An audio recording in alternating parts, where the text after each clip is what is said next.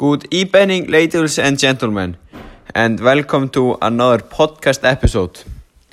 Today we are going to talk about supporters, and we have a very well known guest. Tell us about yourself. My name is Odin and I'm from Iceland and I'm 11 years old and I like football. Wow, what an introduction. Um, this is my little brother Odin Thor. Um, he is going to join us for this podcast. Um, Odin knows everything about football. Um, Odin, what are your favorite supporters in the Premier League? Manchester United. Manche- Manchester United. Um, when you're watching the television Yeah. and game at Manchester United, do you feel the um, atmosphere through the through the TV? Yeah, sure. Yeah. But when they celebrate goals, you see all the fans go crazy. What is your favorite moment as a supporter? When we win a game, Yes, very good. Um, you know, of course, my favorite supporters are Sunderland AFC. Um, Sunderland AFC, they have very passionate supporters. And yes, Sunderland ha- held the seventh highest ever home attendance out of the 20 clubs in the Premier League at the end of 2000 and 2014 season with an average of 41,089 supporters. Did you know that? uh, absolutely not. No. This is a very fun fact.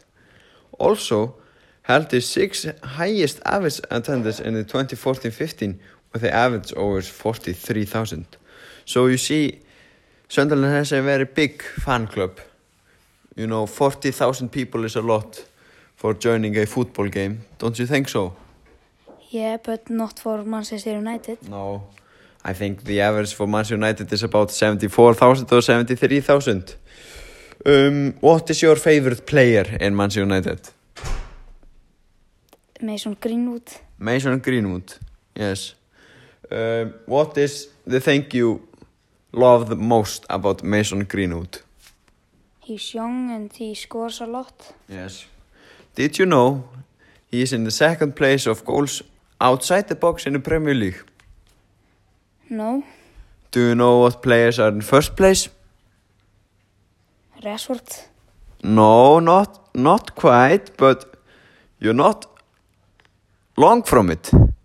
Um, the other one plays for Manchester City.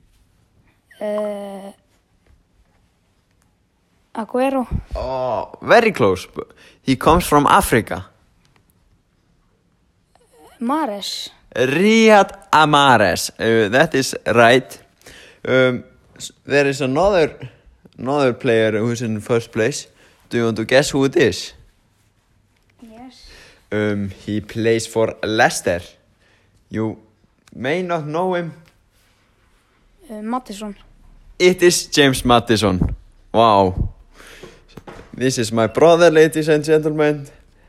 And now we're going to have a few questions for him. Okay.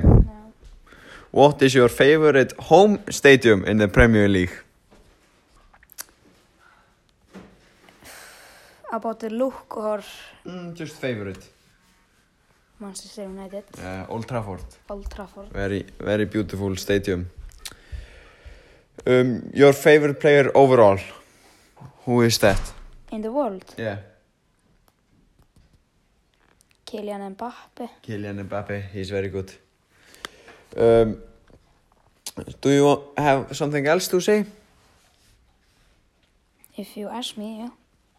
Uh, do you have any final words? No. Okay.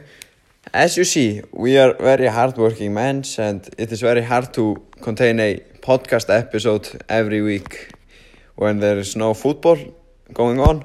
But of course, me, me, the hardest working man, Sean Bass, I produce podcast episode every time in every week. So thank you and this podcast episode is sponsored by Víðimýri fjögur. Good evening ladies and gentlemen and live, live in a jar Nei, don't live in a jar, live in luck